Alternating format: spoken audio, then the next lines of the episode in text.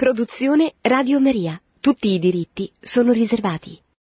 Cari amici, cari amiche, vorrei dedicare questo martedì alla presentazione di, una, di un messaggio che il Papa ha mm, fatto oggi nella festa di Sant'Antonio di Padova, con cui ha istituito la, festa, la, la giornata mondiale dei poveri che verrà celebrata la domenica precedente la festa di Cristo Re, quest'anno sarà la domenica 19 novembre, e eh, che il Papa ha voluto fare proprio oggi nella festa di Sant'Antonio, questo grande santo eh, nato a Lisbona, ma poi sepolto, come tutti sappiamo, a Padova, dove nella grande basilica del Santo, che è stato un grande predicatore, grande operatore di, di miracoli e grande amico dei poveri, seguace di San Francesco, è stato il successore di Francesco alla guida dei francescani, dell'ordine religioso che il, eh, il fratello di Assisi aveva costituito da poco nonostante sia vissuto molto poco, morendo giovanissimo, prima eh, dell'età, per, peraltro giovane, in cui morì eh, Francesco stesso. Perché questa festa? Eh, il Papa lo, lo, lo dice eh, esplicitamente nel suo messaggio in modo tale che risulti ancora più autentica la celebrazione della solennità di nostro Signore Gesù Cristo, Re dell'universo, la domenica successiva. Infatti, dice il Papa, la regalità di Cristo, Cristo Re riconosciuto come tale nella festa liturgica, che istituisce la festa di Cristo Re al termine, prima non era al termine, adesso è al termine dell'anno liturgico, la sua regalità, la sua, il suo essere re emerge, dice il Papa, in tutto il suo significato proprio sul Golgota, quando l'innocente inchiodato sulla croce, povero, nudo e privo di tutto, incarna e rivela la pienezza dell'amore di Dio. È lì sulla croce che si esprime, si manifesta in tutta la sua potenza la regalità di Cristo. Cristo è re, ma il suo regno non è di questo mondo, come, come ha ricordato lui stesso, perché se il mio regno fosse di questo mondo, il Padre io avrebbe mandato legioni di angeli per combattere per me, ma il suo regno non è di questo mondo. Certamente in questo mondo si può in qualche modo manifestare e la festa liturgica viene accompagnata da un'enciclica del 1926 di Papa Pio XI, la Quas Primas, con la quale il Papa di allora istituiva questa festa liturgica, ma ricordava anche la regalità sulle nazioni del Signore, cioè il fatto che le nazioni, i popoli, avrebbero dovuto per il loro bene anche temporale riconoscere la signoria di Cristo sulla storia, ma tuttavia noi sappiamo che questa signoria che può avere dei tempi in cui viene più riconosciuta che in altri, certamente noi oggi viviamo in un tempo in cui la regalità di Cristo è ufficialmente rifiutata, eh, Cristo è relegato nell'angolo, al massimo quando va bene è relegato nella sfera del privato, non deve avere nessun riconoscimento pubblico, non deve orientare con eh, la sua dottrina, con il suo insegnamento le cose temporali. E così le cose temporali vanno di male in peggio, la società si dispera perché ha perso la, la speranza che può venire soltanto da Dio, non, non, non dagli uomini. Quindi certamente il nostro è un tempo che ha, ha voltato le spalle a Cristo, ai suoi comandamenti, ai suoi insegnamenti, alle beatitudini, a tutto ciò che fa riferimento al cristianesimo e in qualche modo ne, ne patisce le conseguenze perché il gioco di Cristo non è un gioco pesante, è un gioco leggero, è suave, se, eh, se viene accolto, se viene assecondato. Però è anche vero che, che Cristo non ha promesso questo regno in terra. Anche nel, nelle epoche della storia in cui eh, Cristo veniva riconosciuto come il Signore del proprio tempo, delle nazioni, erano comunque tempi in cui il male, il peccato non era stato sconfitto, era stato relegato nel privato, al contrario di quello che avviene oggi, che come sappiamo invece, e come ho detto prima, è un'epoca in cui è proprio Cristo viene, viene solo ridotto così alla dimensione privata quando non viene non vengono perseguitati i popoli e gli uomini che lo riconoscono anche privatamente. Allora noi sappiamo invece che Cristo ha scelto un'altra strada, ha scelto la strada della povertà, ha scelto la strada dell'umiltà, ha scelto la strada e ci ha indicato una strada così facendo che eh, il suo amore consiste, dice il Papa, nell'abbandonarsi completamente al Padre, che eh, mentre esprime la sua povertà totale, rende evidente la potenza di questo amore che lo risuscita a vita nuova nel giorno di Pasqua. Sappiamo che Cristo avrebbe potuto, come gli suggerivano i soldati romani sotto la croce, avrebbe potuto intervenire diversamente avrebbe potuto esprimere la sua potenza in un altro modo. Eh, non ha voluto farlo, non ha voluto impegnare la forza che pure avrebbe legittimamente potuto impegnare per indicarci eh, una strada diversa, cioè la sua regalità passa attraverso la debolezza, la morte. Questo per dare a ciascuno di noi la possibilità di diffondere, di testimoniare la sua regalità. A tutti noi vuol dire a, a, me, a ognuno di voi, con i propri limiti, con i propri difetti, con le proprie debolezze, con le proprie mancanze, anche con i propri peccati. Ma nonostante queste cose nessuno può sottrarsi al dovere, proprio perché Cristo, morendo in quel modo e operando la redenzione del genere umano attraverso quelle modalità di povertà totale, di, di abnegazione, di accettazione della morte e della violenza subita, ci ha detto che ciascuno di noi può farlo, perché non è necessario essere intelligenti, colti, forti, potenti, ricchi per testimoniare il suo regno. Chiunque può farlo con le sue forze, con, suo, con i suoi doni e con i suoi difetti, con i suoi peccati.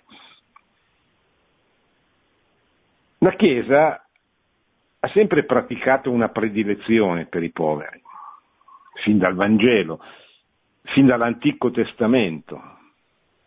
I poveri hanno sempre, anche nel rapporto nella storia di Israele hanno un ruolo particolare nel, nel cuore di Dio, ma certamente è poi soprattutto con l'esempio di Gesù, la sua predilezione per gli ultimi, per i poveri, per i deboli.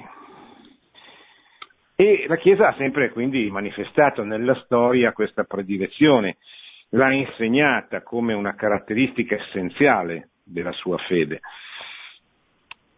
Una fede che deve tradursi in cultura, in, in opere, quindi che deve raggiungere i poveri. Così la presenta questa opzione preferenziale per i poveri che sappiamo essere da molti decenni ormai la frase che, che, elabora, che manifesta, che indica questa predilezione. Giovanni Paolo II nella Sollicitudo Rei Socialis, che è una delle sue encicliche sociali, che fanno parte, diciamo così, di quel magistero sociale o dottrina sociale della Chiesa, che viene elaborata a partire dalla Rerum Novarum del 1891 e arriva fino alla Laudato Si, fino ai nostri giorni. E Giovanni Paolo II eh, fece diverse encicliche sociali, tre in particolare, la Laborem Exercens, la Sollicitudo Rei Socialis e la mm, Centesimus Annus. La sollecitudo Rei Socialis è importante perché viene a celebrare vent'anni dopo un'altra enciclica sociale molto importante, la Populorum Progressio del Beato Paolo VI, che uh, aveva introdotto nella dottrina sociale della Chiesa un approccio nuovo, cioè aveva detto guardate che la questione sociale di cui ci stiamo occupando a partire dalla Rerum Novarum, che è la questione legata eh, alla rivoluzione industriale, alla soppressione dell'ordine corporativo e quindi alla creazione di quella questione operaia rappresentata dal fatto che nell'Ottocento le, le, le masse contadine si eh, escono dal, entrano scusate, nelle, nelle grandi città industriali soprattutto del nord Europa, danno vita a quel proletariato che viene così usato, strumentalizzato a fini economici da pochi datori di lavoro senza scrupoli che li obbligano a un lavoro bestiale senza nessuna remunerazione adeguata si crea così quella questione operaia drammatica che, su cui eserciterà una seduzione particolarmente nociva il marxismo con la lotta di classe, a differenza di quello che farà la, la Chiesa, che vedendo la sofferenza, il dolore, l'ingiustizia di questa situazione, proporrà un rimedio non basato sull'odio, sull'odio di classe, ma basato sulla collaborazione sulla, eh, sul, sul legame che deve instaurarsi fra le classi, sulla collaborazione che deve esserci fra le classi invece che, che l'odio. E la Popolorum Progresso di, di, Paolo VI dice guardate che però questa questione sociale che ha accompagnato tutto l'Ottocento e anche buona parte della prima metà del Novecento non è più centrale, o meglio, eh, la questione sociale sta diventando una questione mondiale e eh, quel problema centrale, il rapporto fra le classi nella società industrializzata che ha segnato 150 anni di storia dall'Ottocento alla prima metà del Novecento, oggi sta per essere superata. Il grande problema siamo nel 1967, quindi molto tempo fa, 50 anni fa, Paolo VI dice che il grande problema sta diventando il rapporto fra il nord del mondo e il sud del mondo, sud povero, estremamente povero, il nord ricco e sempre eh, più ricco. Allora il problema che la Popolorum Progressio introduce e la Sollicitudo Rei Socialis riprende è quello di come favorire lo sviluppo dei popoli, come favorire il fatto che questi popoli impoveriti, cioè impoveriti poveri e sfruttati del sud del mondo possano conoscere una dignità, uno sviluppo, un progresso. E allora il Magistero sia di Paolo VI sia qui di San Giovanni Paolo II spiega che cosa si deve intendere per sviluppo. Lo sviluppo non è soltanto lo sviluppo materiale, come purtroppo una cultura dominante nei paesi capitalisti eh, induce a credere, ma sviluppo si deve intendere lo sviluppo di tutto l'uomo, quindi bisogna avere una concezione antropologica adeguata, l'uomo non è solo materia, l'uomo non è soltanto materia che consuma, l'uomo non, è, eh, non può trovare la felicità soltanto dai soldi e dal consumo che ne deriva, dal consumo di beni che ne deriva. L'uomo è un essere spirituale, razionale, chiamato alla felicità, certamente, chiamato da Dio che lo ha creato a sua immagine e somiglianza, alla felicità, ma è una felicità che gli può venire soltanto dalla, dalla, dalla, dalla soddisfazione delle grandi domande esistenziali di eternità, di verità, di bene, di bellezza che l'uomo, proprio perché creato immagine e somiglianza di Dio, si porta dentro. E allora la, sollecit- la sollecitudine dei sociali, vent'anni dopo la Popolarum Progresso, riprende questa idea di sviluppo. E dice vent'anni dopo, in una situazione parzialmente cambiata, però bisogna riprendere questo discorso, cioè bisogna riuscire a far capire agli uomini, soprattutto ai governanti, che cos'è lo sviluppo e ancora prima che cos'è l'uomo, perché per capire come l'uomo si deve sviluppare bisogna avere un'idea, una concezione dell'uomo che corrisponda alla, alla realtà. Dentro questo quadro la sollecitudo Rei Socialis eh, eh, riconosce la presenza non solo e, e non più come elemento centrale della povertà di classe che ha caratterizzato il mondo occidentale per i precedenti 150 anni, ma cerca di spostare l'attenzione sulla povertà dei popoli, siamo alla vigilia di una svolta epocale, due anni dopo ci sarà la caduta del muro di Berlino, eh, sarà l'inizio della scomparsa della classe operaia che oggi ormai esiste ancora certamente, ma è ridotta per quanto riguarda i numeri, ma soprattutto non c'è più quella contrapposizione di classe e quella a livello interno delle nazioni e quella contrapposizione ideologica fra i due blocchi che ha caratterizzato eh, l'epoca che finisce appunto con la caduta del muro di Berlino. Ma questo non ha portato alla pace, non ha portato alla giustizia, ha portato semplicemente a un, una nuova serie di problemi che però proprio il venir meno di questa dominante geopolitica rappresentata dallo scontro fra l'Est e l'Ovest, oggi abbiamo con maggiore chiarezza la, la, consapevolezza che esistono tante diverse civiltà nel mondo, pensate alla Cina, pensate all'India, eh, pensate all'Africa, che sono in conflitto fra di loro un conflitto disordinato, non eh, semplice come poteva essere eh, così, lo scontro fra l'est e l'ovest, fra il mondo eh, della libertà e il mondo del, del comunismo, quindi un mondo oggi molto più complicato,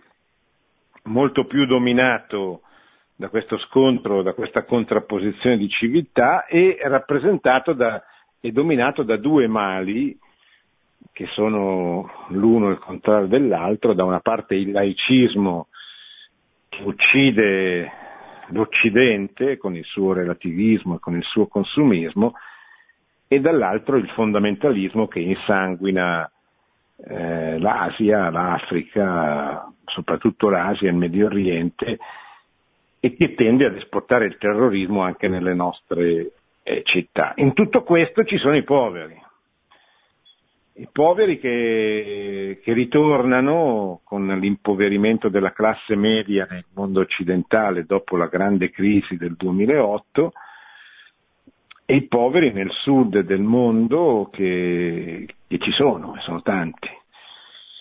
Ma i poveri, e adesso lo vedremo, come dice Papa Francesco, non sono soltanto i poveri che soffrono la fame, certo anche questi non dobbiamo assolutamente dimenticare non sono soltanto i poveri materiali, sono i poveri, i poveri dentro, i poveri di una malattia, di una povertà che noi magari non vediamo, che dobbiamo intuire, la sofferenza, il dolore, che molte persone si portano appresso anche per colpa loro, anche in conseguenza dei, dei nostri peccati, perché voi sapete meglio di me che il peccato genera tristezza, ogni peccato genera una... E più è grave, più è grave la tristezza che deriva dalla ferita provocata dal peccato. E quando un peccato diventa un peccato sociale, un peccato pubblico,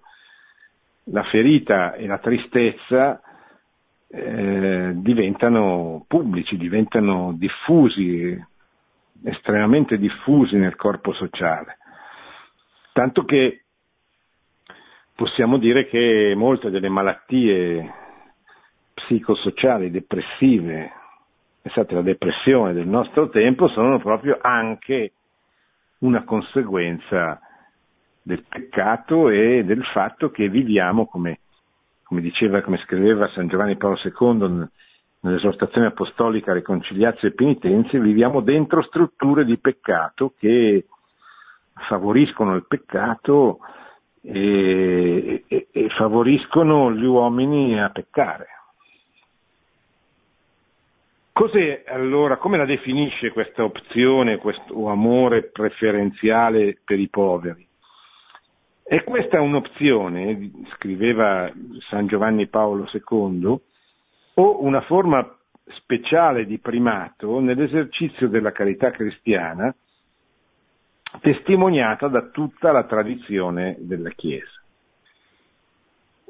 Eh, pensate così alle grandi costruzioni per i poveri della Chiesa, pensate agli ospedali, pensate alle scuole per i poveri e pensate ancora oggi quasi istintivamente i poveri vanno davanti alle chiese a chiedere l'elemosina.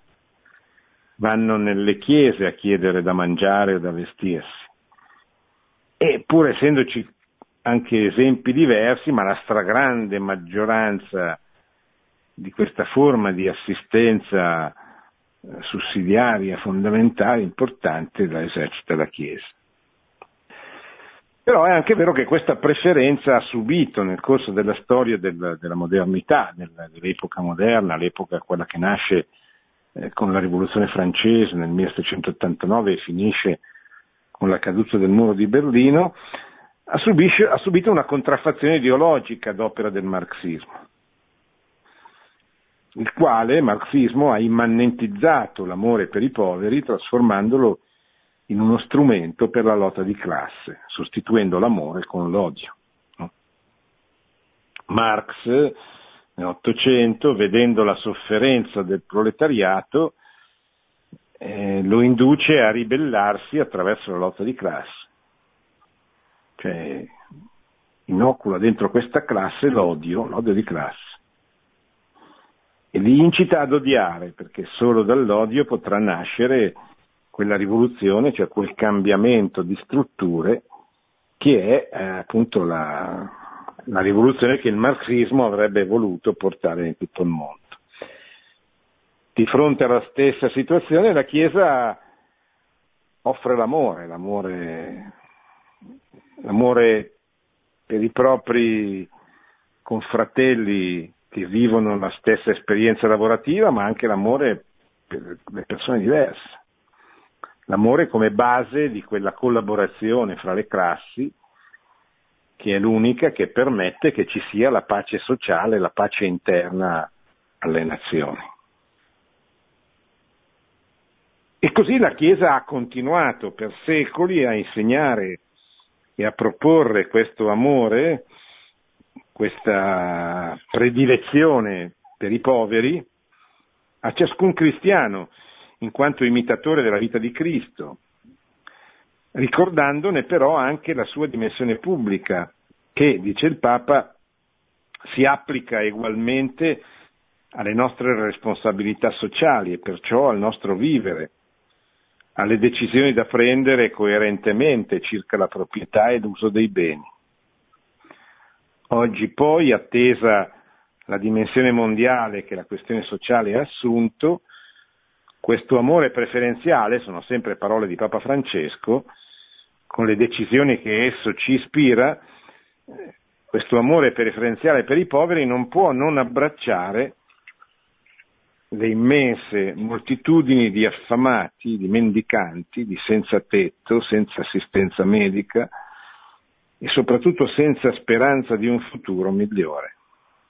Non si può non prendere atto dell'esistenza di queste realtà. Ora, queste realtà esistono, noi magari non le vediamo nelle nostre città che sono piccole e dove c'è un tessuto sociale che ancora favorisce, permette che concretamente vengano aiutati i poveri. Però stiamo attenti perché noi viviamo una, in una nazione felice da questo punto di vista, che vive in controtendenza. Noi non, non abbiamo grandi megalopoli con grandi periferie dove si sperimenta questa drammatica vita di persone senza lavoro, spesso senza famiglia, senza legami. E noi non abbiamo tutto questo per ora, grazie a Dio.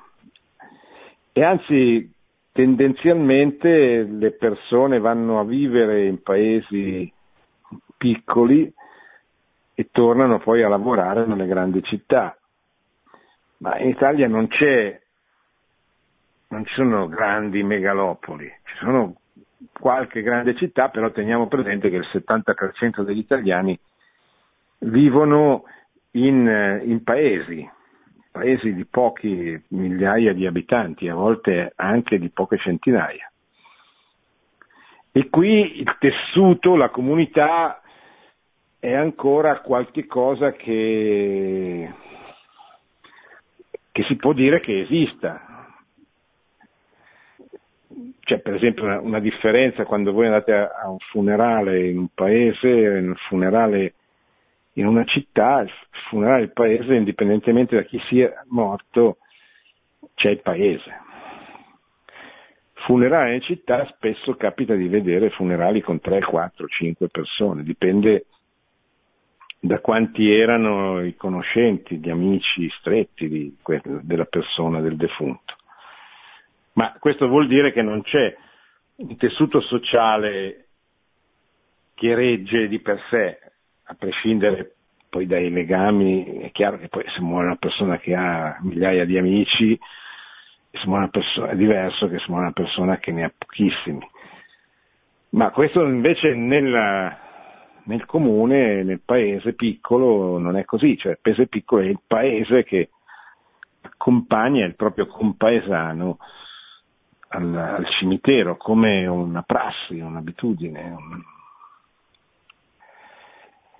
Questo vuol dire molto, vuol dire molto perché vuol dire che a noi può anche capitare di non vederli i poveri se non vediamo magari le persone che vengono da lontano, eh, gli immigrati, ma gli immigrati anche per, perché scappano dalle guerre, che arrivano senza avere nulla, ma difficilmente vediamo i poveri nostri, ecco. anche se bisogna dire, come ha detto l'Istat recentemente, che le famiglie anche italiane che vivono sotto la soglia della povertà eh, sono aumentate moltissimo negli ultimi anni, perché la crisi colpisce anche noi.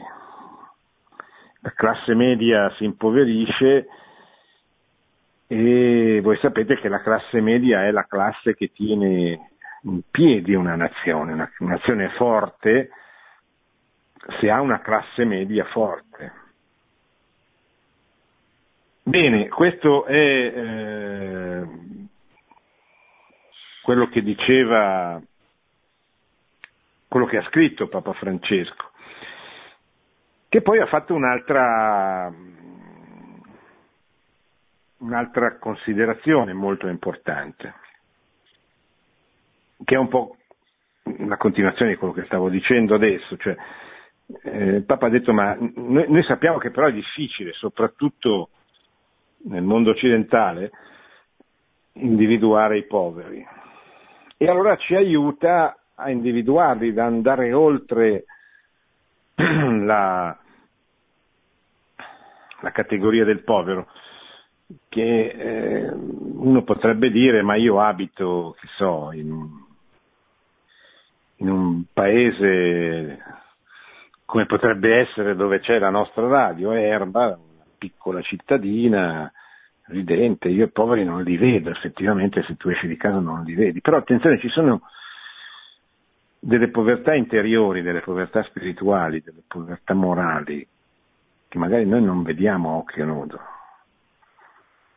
ma che esistono, che sono gravi, che possono far morire una persona. Cioè, se noi andiamo nella periferia di Buenos Aires, da dove viene Papa Francesco, piuttosto che di Manila, dove eh, c'era, o di Calcutta, dove c'era Madre Teresa, e noi basta che usciamo per strada e vediamo i poveri. È così che nacque la vocazione di Madre Teresa. Ma queste persone, cosa posso fare io per queste persone, povere, ammalate, senza nessuno che si curi di loro, eccetera. Ecco, noi qui dobbiamo capire che la povertà di cui ci parla la Chiesa, di cui ci sta parlando Papa Francesco istituendo questa festa, questa, festa, questa giornata mondiale dei poveri, dedicata ai poveri, eh, dobbiamo capire che, che cos'è il povero, chi è il povero. Papa Francesco scrive, conosciamo la grande difficoltà che emerge nel mondo contemporaneo di poter identificare in maniera chiara la povertà. Eppure essa ci interpella ogni giorno con i suoi mille volti segnati dal dolore, dall'emarginazione, dal sopruso, dalla violenza, dalle torture e dalla prigionia, dalla guerra, dalla privazione della libertà e della dignità, dall'ignoranza e dall'analfabetismo, dall'emergenza sanitaria e dalla mancanza di lavoro, dalle tratte e dalle schiavitù, dall'esilio e dalla miseria, dalla migrazione forzata. Attenzione, dietro ogni parola di quelle che vi ho letto c'è un mondo.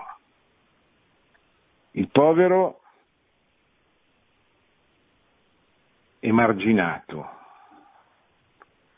Pensate a quante persone vengono emarginate, per esempio, per le loro idee. Pensate alla violazione della libertà religiosa, per cui ci sono milioni di cristiani perseguitati, soprattutto nei paesi islamici, Medio Oriente, Pakistan, i copti in Egitto, i cristiani dell'Iraq e della Siria che sono stati costretti ad abbandonare le loro città. Pensate alla grande figura di Bhatti, il ministro pakistano ucciso dalla sua stessa guardia del corpo perché cristiano. Pensate a tutta la storia che c'è stata della Chiesa del Silenzio nei paesi comunisti, Ora, tutte queste persone sono emarginati nella migliore dei, delle ipotesi. Sono emarginati dove non sono uccisi o dove non sono impediti da manifestare la loro fede, ma un cristiano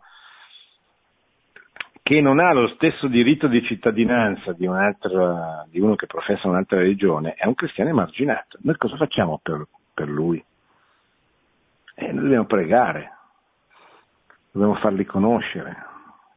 Partirà dal mese di ottobre a Milano una messa mensile per i cristiani perseguitati in una chiesa del centro, nella parrocchia di San Gottardo, dove ogni mese ci sarà la possibilità di conoscere una di queste situazioni di persecuzione, perché noi non le conosciamo. Noi viviamo beati nel nostro guscio dove pensiamo che tutto più o meno vada bene, ma non è così, non va bene non va bene nel mondo, non va bene per i cristiani, per i nostri fratelli nella stessa fede. E dobbiamo aiutarli. Come fare a aiutarli? Beh, certamente anche materialmente, ma quello di cui più hanno bisogno è che la loro drammatica situazione di ingiustizia in cui vivono venga fatta conoscere. Emarginazione, sopruso, violenza, torture, prigionia. Pensate a questa madre di cinque figli, Asia Bibi, che è in prigione da quasi cinque anni in Pakistan con quattro figli a casa, perché è cristiana, perché avrebbe violato la legge sulla blasfemia, che è una legge contro la libertà religiosa che purtroppo è vigente in Pakistan. Cosa facciamo noi per aiutarla? Niente ci dimentichiamo anche di pregare. Ecco perché se almeno una volta al mese nelle nostre chiese, nelle nostre parrocchie ci fosse qualcuno che ci ricordasse, guardate che in Pakistan è così, in Nigeria è così, in Egitto è così, in Sudan è così, e forse allora noi cominceremmo a svegliarci dal nostro torpore. E così tante situazioni. La povertà continua il Papa, ha il volto di donne, di uomini, di bambini sfruttati per vili interessi, calpestati dalle logiche perverse del potere e del denaro. Quale elenco impietoso e mai completo si è costretti a comporre dinanzi alla povertà frutto dell'ingiustizia sociale, della miseria morale, dell'avidità di pochi e dell'indifferenza generalizzata. Allora dove incontriamo questi poveri? I poveri sono i bambini uccisi prima di nascere. Poveri sono i loro genitori, certo colpevoli, ma quanto dolore si portano dentro e quanto hanno bisogno di essere aiutati a superare questo dolore, a non ripetere il male che hanno fatto. Poveri sono i figli di separati, di divorziati. Certo, anche i loro genitori, ma perché? Ma soprattutto i figli, le prime vittime di, di questa situazione. Poveri sono i tanti che hanno perso il lavoro o che non l'hanno mai trovato. Poveri sono tutti quelli che soffrono per la fame. Poveri sono accanto a noi tutti i giorni, spesso sono fra i nostri amici e spesso tra gli stessi familiari. Siamo noi che non vediamo quello di cui hanno bisogno. E siamo noi che eh, non ci accorgiamo spesso delle situazioni che non sempre, direi soprattutto, non sono situazioni di carattere materiale, ma sono situazioni di carattere spirituale. E spesso poi le vediamo, ma giriamo la testa dall'altra parte, non obbediamo ai suggerimenti che Dio ci ispira. Ecco, dobbiamo chiedere la grazia in questa società sempre più disperata, e sempre meno sazia, come uso le parole che usò il cardinale Biffi quando era arcivescovo di Bologna per la sua diocesi. Dobbiamo chiedere la grazia di vedere queste situazioni in questa situazione sempre più piena di poveri, poveri dentro certamente, poveri distratti e distrutti dal relativismo, dal consumismo, dal, dalle malattie di questa epoca postmoderna successiva alle ideologie. E poveri anche materialmente, sempre più poveri anche materialmente, perché viviamo una società ammalata e squilibrata dove i ricchi diventano sempre più ricchi e i poveri diventano sempre più poveri. Chiediamo alla Madonna questa attenzione reale e la forza di poter fare qualche cosa e prendiamo atto della straordinaria opportunità con cui il Papa ha istituito questa, festa, questa giornata mondiale dei poveri che ricordiamolo sarà celebrata il prossimo domenica 19 novembre, la domenica che precede la festa di Cristo Re.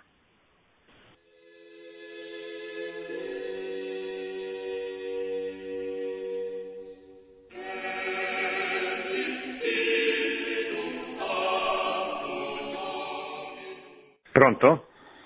Eh, buonasera. Sì, buonasera. Allora, senta, io, ecco, io chiamo da Treviglio, è la prima volta che intervengo e sì. nonostante abbia ascoltato da parecchio tempo la sua trasmissione.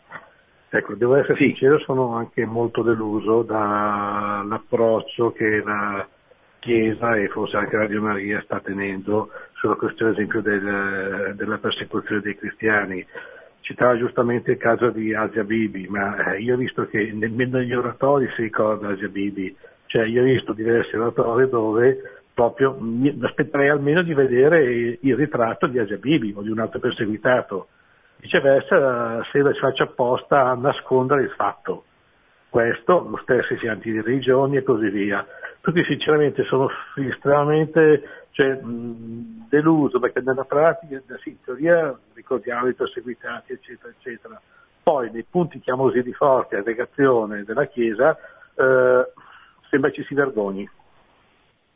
Eh, beh, ma lei contribuisca a superare questa situazione, no? Vada dal parroco, gli proponga, per esempio, come ho fatto io in una parrocchia di fare una messa al mese per i cristiani perseguitati. Ci sono fondazioni pontificie che appositamente svolgono questa funzione, pensi ad aiuto alla Chiesa che soffre, ci sono realtà che possono mandare dei conferenzieri a parlare di, dei drammi di, dei cristiani perseguitati, tra cui per esempio Asia Bibi, lo stesso Paul Batti che io ho fatto venire a Radio Maria, che è il fratello di Shabbat Batti, ha, fatto, ha costituito una fondazione nel nome del fratello e va in giro, fa testimonianze, eccetera. Adesso eh, io capisco che anch'io mi deprimo un po' quando vedo questa poca attenzione, poca sensibilità anche alle parole del Papa, perché il Papa ne parla con grande frequenza dei cristiani perseguitati. Però credo che l'atteggiamento più giusto sia che noi ci facciamo carico noi, insomma, facciamo noi quello che possiamo e non diamoci per vinti. Cioè, come vede alla radio, a Radio Maria se ne parla e, e molto, si cerca di, di tenere vivo questo grande problema anche lei faccia la sua parte, insomma. Pronto?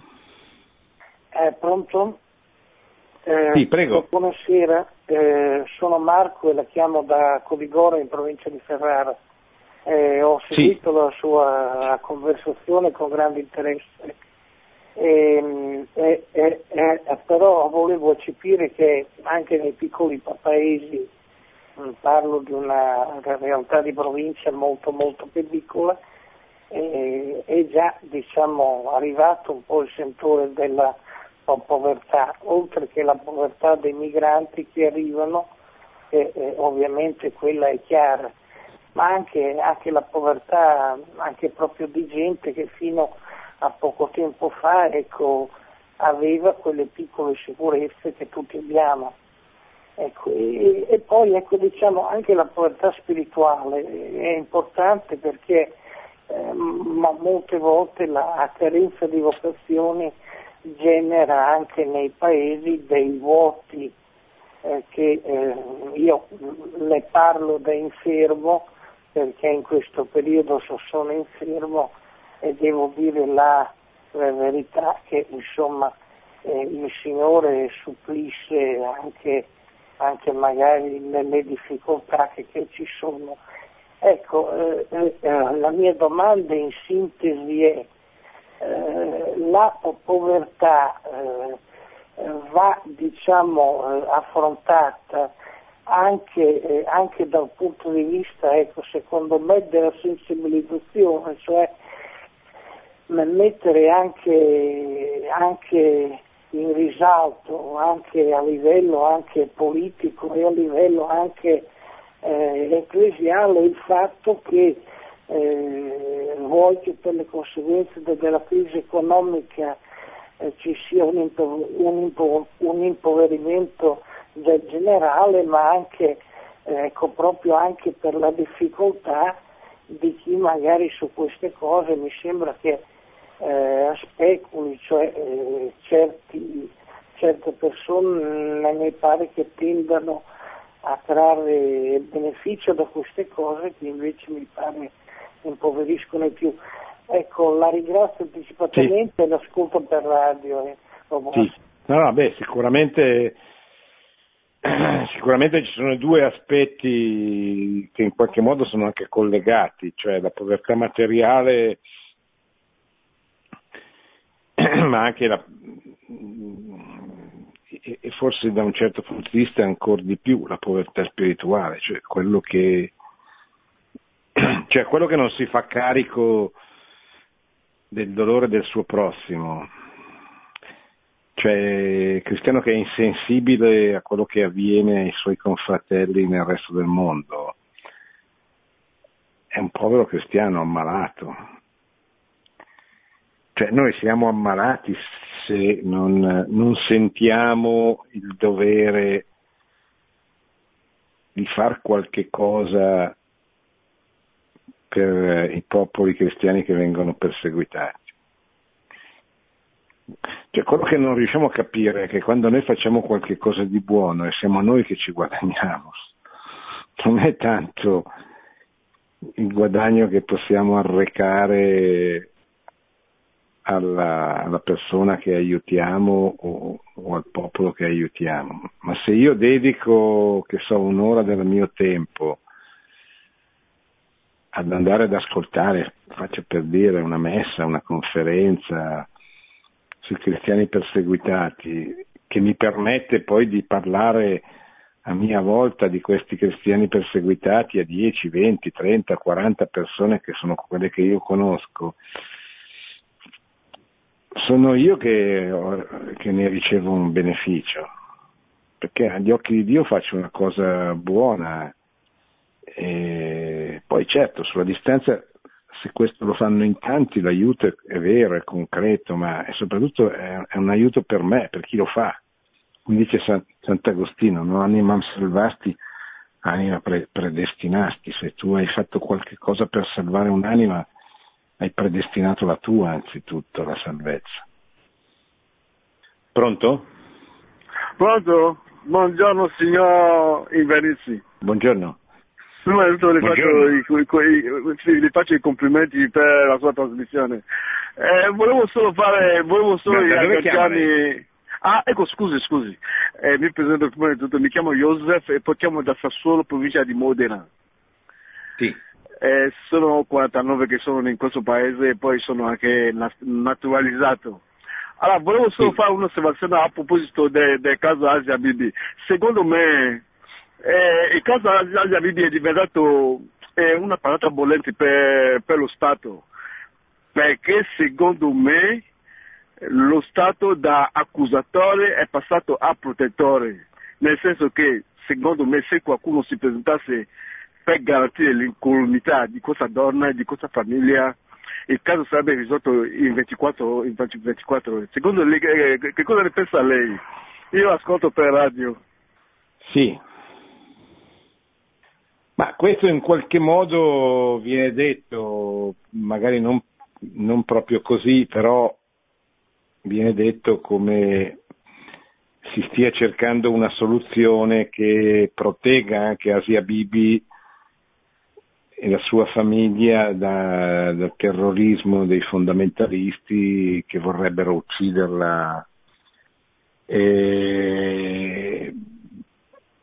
Però adesso al, al, di là di quelli che sono gli aspetti politici, cioè rimane il fatto che una donna, madre di quattro figli, è in prigione da quattro o cinque anni e questa è una cosa inaudita, cioè vuol dire. Non... Che poi eh, la soluzione per liberarla sia, non sia necessariamente quella di alzare la temperatura, ma di trovare una soluzione tranquilla, di basso profilo, che la porti a casa o la porti fuori dal Pakistan, così può darsi, ma a prescindere da questo, cioè a prescindere dalla soluzione, è uno scandalo che esista una situazione di questo genere. Ecco. Pronto? Pronto, buonasera padre.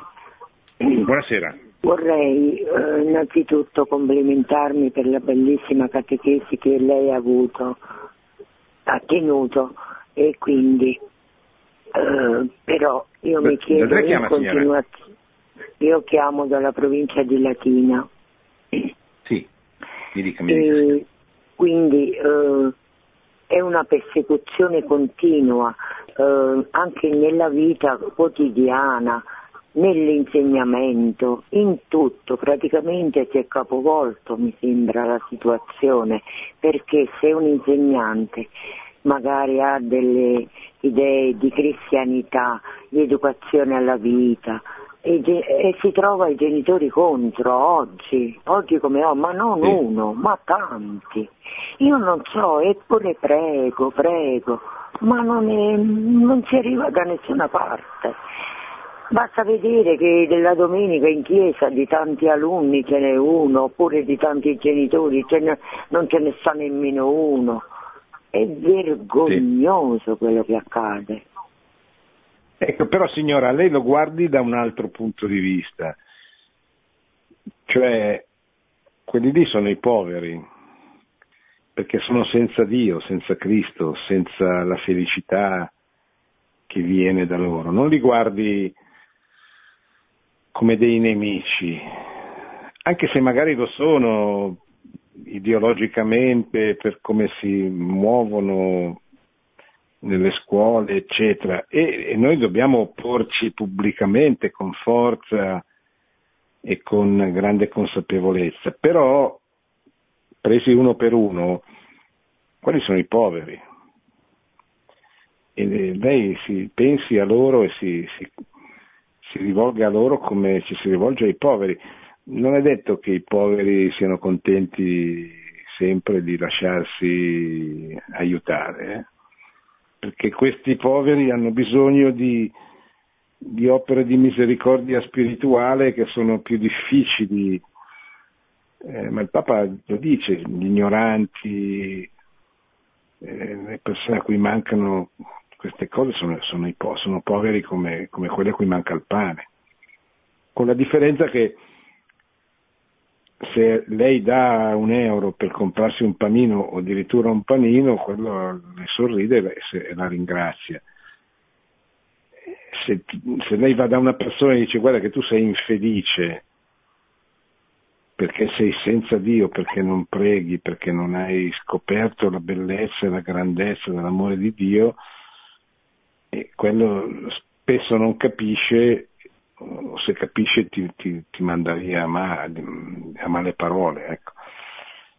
Però sono poveri lo stesso, ecco. questo credo che dobbiamo cambiare, in questo senso dobbiamo cambiare un po' l'atteggiamento. Pronto? Sì, pronto, buonasera, sono Giovanni da Chiamo dal Veneto. Io volevo aggiungere una cosa semplice a quella che il signore di Latina mi sembra che abbia appena chiamato e che mi pare sia un insegnante.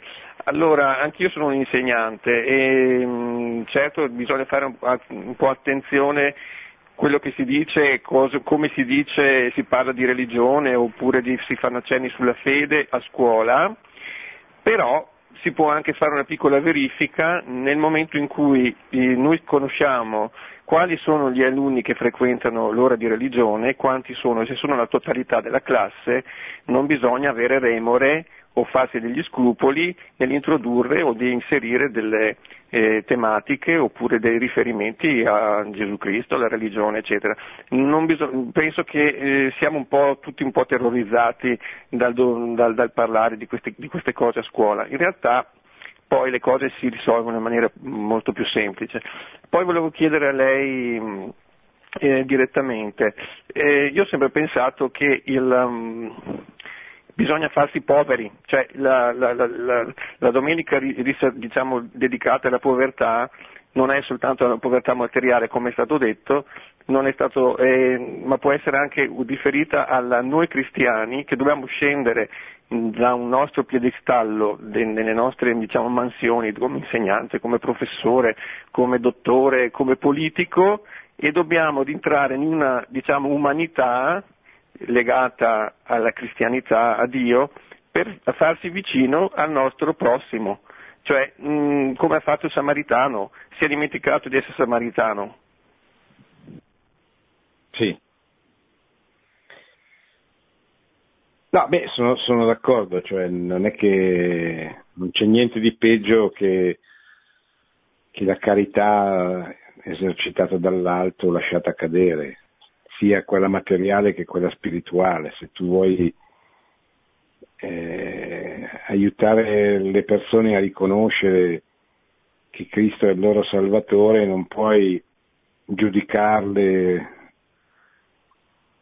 o disprezzarle con il tuo atteggiamento, così come se vuoi aiutare un povero non devi umiliarlo. E umiliarlo vuol dire cioè non umiliarlo vuol dire tendenzialmente anticipare i suoi bisogni, non aspettare che sia lui che ti chieda, ma quando tu capisci che lui ha un bisogno, aiutalo, anche per non umiliarlo. Questo nella cerchia dei nostri amici, spesso dei familiari, così è abbastanza evidente. Cioè noi sappiamo, ci accorgiamo quando una persona che vive al nostro fianco o che comunque conosciamo bene ha bisogno di qualcosa e aiutiamola.